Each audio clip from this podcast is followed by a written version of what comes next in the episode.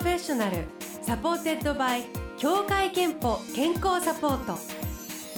全国健康保険協会東京支部がお送りします。東京 FM Blue Ocean 住吉美紀がお届けしています。木曜日のこの時間は Blue Ocean Professional supported by 協会けんぽ健康サポート。美と健康のプロフェッショナルを迎えして健康の秘密などを伺っています。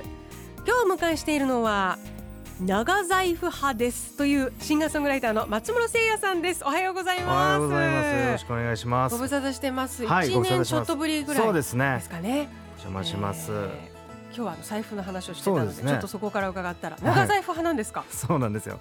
まあもともともうちょっと小さい財布使ってたんですけど、はい。何回も落としたんですよ。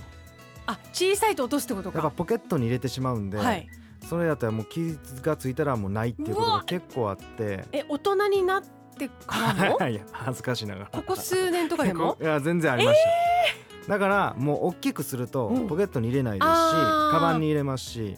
存在感もあるしね。そうしてからもう今のところなくしてないんで。えー、そうですね。何回も落としてるとその度にじゃあカード止めたりもそう多分結構面倒くさい。大変なんですけど一応でもやっぱり全部返ってきますね。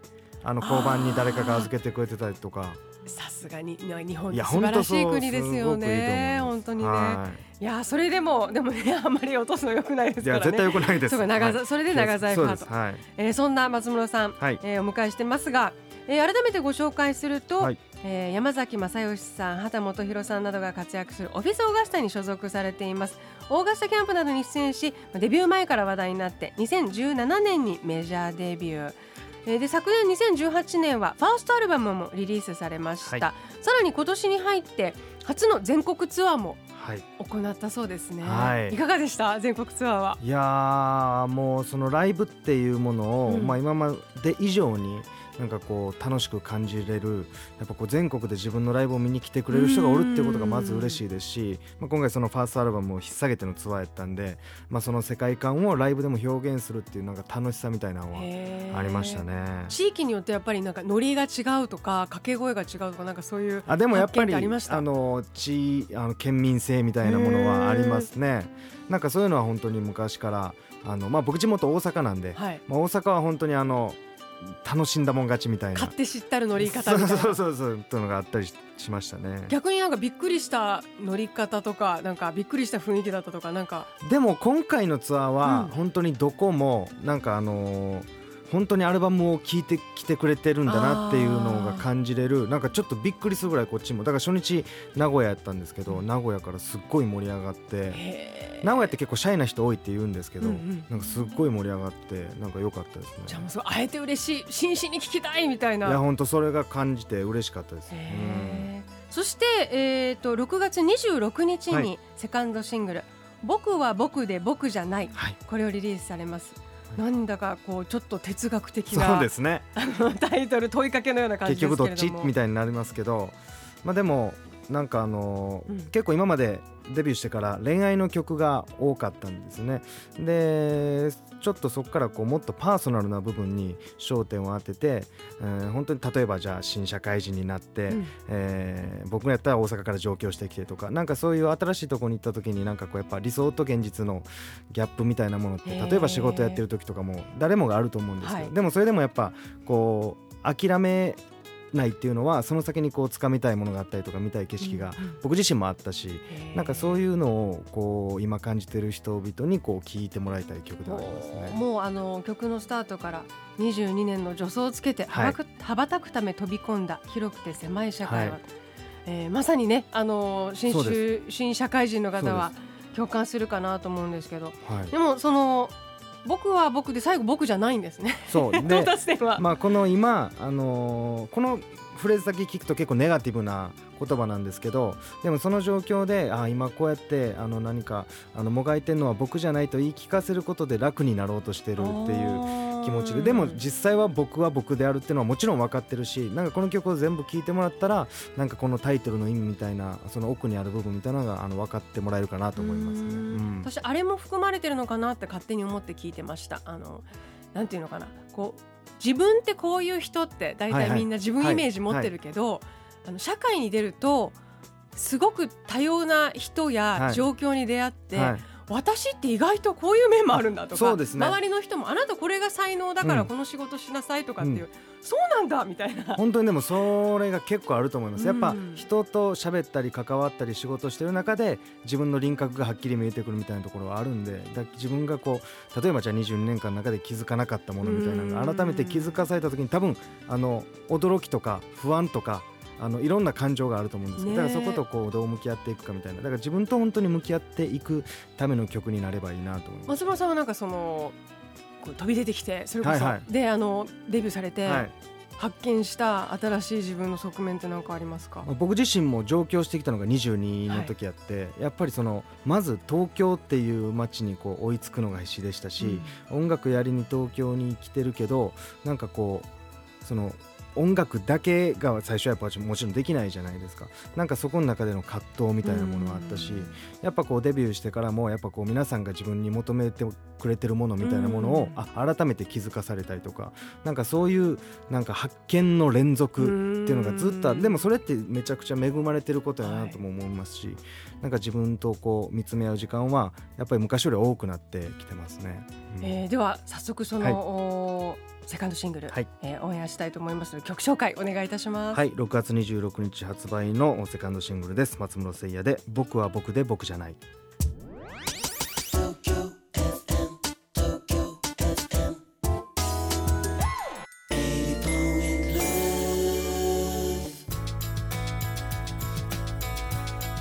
お送りしたのは松村誠也。僕は僕で僕じゃないそして今日ブルーオーシャンスタジオにはそのシンガーソングライター松村誠也さんをお迎えしています、えー、もう曲調がポジティブですもんねそうですね。とにかくだから歌詞のそのメッセージ性と、うん。まあ、ある種ちょっとポップでキラキラしたサウンドとメロディーとっていうのを、まあ、対比して本当全体でこの曲のメッセージをなんか伝えたいなと思ってやりましたね。6月26日にはい。リリースとなります、ありがとうございます。さあそしてあの後半はですね松村さんの健康や元気の秘密も伺っていきたいんですけれども、どうですか？最近何かこう食生活とか気に気をつけていることとかはありますか、のー水をうん最低でもうん。2リットルは飲むっていう、毎日？毎日。素晴らしい。え冬とかでもあもう基本そのまあちょっとこうダイエットみたいなところもしたいなと思ってやっぱす水分って意外と取れてないんですね。わかります。気づくと意外に飲んでないそうでですね。2リットルって結構大変なんですよ。結構けいや結構結構ですよ。結構大変なんですよ。であのー。も最後の方も本当に修行みたいになってるんですけど真夏のね汗かく時期ならまだそうですね。でも結構意外と空調のある部屋に寄ったりするじゃないですか夏も。すると水飲むの忘れたりするんですけどだから忘れないように2リットルのペットボトルを毎日持って。できるだけ持てる時は持ってすごい。やったりしてますね。あのいつぐらいからスタートしたんですかその飲もうっていう習慣を。えっと去年の夏にお。結構がっつりやってでちょっとあの一瞬お休みしてたんですよその水作業、でもそれまたちょっとやらなあかんなっていうので最近またやりだしてるえとこ何かそのやると変化は感じますか？ろででもなんか本当に実際どうなのかっていうよりも気持ち的にこうなんかこう入れ常に体の中が入れ替わってるというかうん。なんかそのあと疲れにくくなりましたね。へえそうやっぱこう水分がちゃんと体の中にあるだけで全然違うなと思います。う確かにね。ん。あと僕もともと汗かきにくい。そうなんですか。じゃあ余計に飲むのそうなんですよ。か飲まなくても大で丈夫っていうか。も飲んでるとちゃんと汗が汗もかくようになあってそうなんですか、はい。スポーツとか全然やってこなかったんで汗のかき方を知らない。書くんですね。水飲んでるとねかきかくようになりましたね。うん。なるほどね。でもそれで循環してね汗とかから悪いものちょっとずつ出ていくって言いま本すからね。当に出ていってほしいですねえーそして、えー、と健康診断には、そう行か？ないといけないなと思ってるんですけどね。はえーそして、えー松村誠也さんの健康の秘密も伺いたいと思います。はい。健康の秘密はまるまるですでいはい。お願いします、わかりました、えー僕の健康の秘密は2リットル以上の水でございます。もう今そこに全て捧げてるんすで水に。ごい。健康の秘密は2リットルの水です。いただきました。ま あでもこれからはね、はい。飲みたくなる季節だからまだそうです、ねあなんかの習慣続きやすいかもし意れませんね。識してこまめに。はい。えそしてこのコーナーではあなたの健康の秘密や健康でいるための秘訣も募集しています。会社員の女性あじさいさんからはこんなメッセージいただいています。え健康の秘訣はお弁当に毎日16穀米を食べることです。うん。便秘に本当に効果てきめんです、うん。悩んでいる方ぜひ雑穀米食べてみてくださいといただきました。これは健康に良さそうですね。絶対食べよう。ね。雑穀米、はい。はい。えー、アジサイさん、えー、3000分のクオカードをお送りします。さあそして松本さん、はい。あのね、えー、ニューシングルのリリースが6月26日に控えていますが、はい。えーライブもいろいろと予定があるということで、まず一番近いのが6月28日金曜日のはい。松室誠也プレゼンツラボラトリはい。ーセッション1、はい。えーということです。これラボラトリーというちょっと今回新たに立ち上げた企画なんですけど、まあ対バンイベント僕がホストになって今回ワッチというバンドうんうん。を皆さんお呼びして、まああの研究室だからあの化学反応何かその日起こりますよと。音楽のえーそうですそうです。化学反応。はい。それをあの今回からやるんですけど初めて？もう第1スタートしたん回目ですか今回。はい。えなんかなんでスタートしようと思ったみたいな？なかなかやっぱこうシンガーソングライターってこう他のアーティストとこう接点って意外と少なかったりするんですよね。まあ確かに自分で全部できちゃうから。そうなんですよ特にバンドさんとこう共演することみたいなのがなかったりするんうん。でなんかそういう機会みたいなのがあったら面白いなと思って今回。じゃあちょっとご自身にとってまたあの僕は僕で僕じゃない自分を発見あそうですね。ね本当に新たなこんな自分もいたみたいな場になるかもしれませんね、はい。はい。6月28日金曜日が、えー渋谷 duo MUSIC EXCHANGE で開催されます、あと9月15日はい日曜日にはオーガスタキャンプ2019、はい。えーこれ富士急ハイランドコニファーフォレストで、えー控えています、はい。これはきっと毎回楽しみにそうですね。もう事務所のミュージシャうんン先輩方僕も含めみんな集まってまあもう年に1回のお祭りみたいなんかあの年に1回親戚みんな集まるみたいな感じでやってるんでもう本当にアットホームな雰囲気でやってますぜひね遊びに来てほしいと思います。そして全国でアコはいースティックライブそうなんです。をされてると伺いました、カフェドムロっていう本当にカフェでなんか僕の音楽ライブを聴いてるような雰囲気を全国でやりたいなっていうので、えー今回もおやります。あのちょっとソールドアウトになってる会場とかもあるんですけども、うんうん詳しくはちょっとホームページを見ていただきたいなどどんなかどのぐらいの会場規模あのまあ本に当にあのね場所によって違うんですけど、うん。本当にライブハウスっぽいところでやるところもありますし、うん。本当にカフェでやる場所もありますし。カフェだったらめっちゃラッキーですね。そうだからあの僕もなんかエプロンつけて出ようかなと思ってるんですけど なんかそういうカフェで聴いてますあのお一人まあ弾き語りとあとまあピアノ入れ、うんうん。はい、弾いてもらったりとか本当にアコースティックセットでお届けするっていういや良さそうですね、はい。でもあのいろんな形のご自身にとってもいろんな仕掛けのこ場が用意されているラので。ラボラトリーはバンドで出ますし、ね、はい、あのあと親戚が集まる大型キャンプがあったり。えーカフェスタイルのカフェドムロもあります。す、べ、て全てあの情報は松村誠也さんのオフィシャルサイトで、えーぜひチェックしてみてください。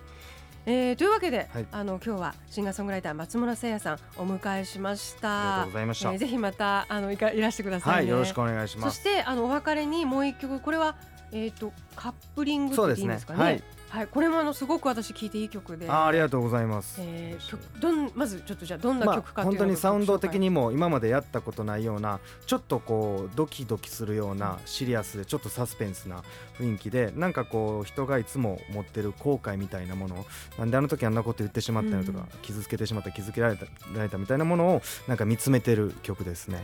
えー曲紹介お願いします、松本誠也でハローイノセンス。ありがとうございました。ありがとうございました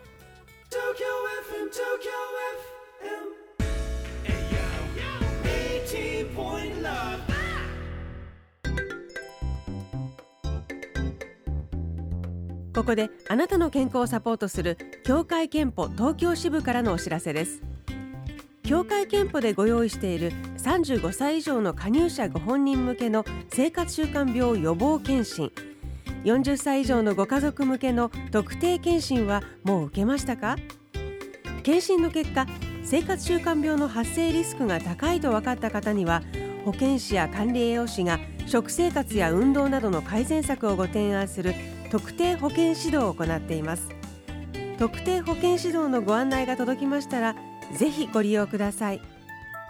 ブルーオーシャンプロフェッショナル supported by 協会けんぽ健康サポート。全国健康保険協会東京支部がお送りしました。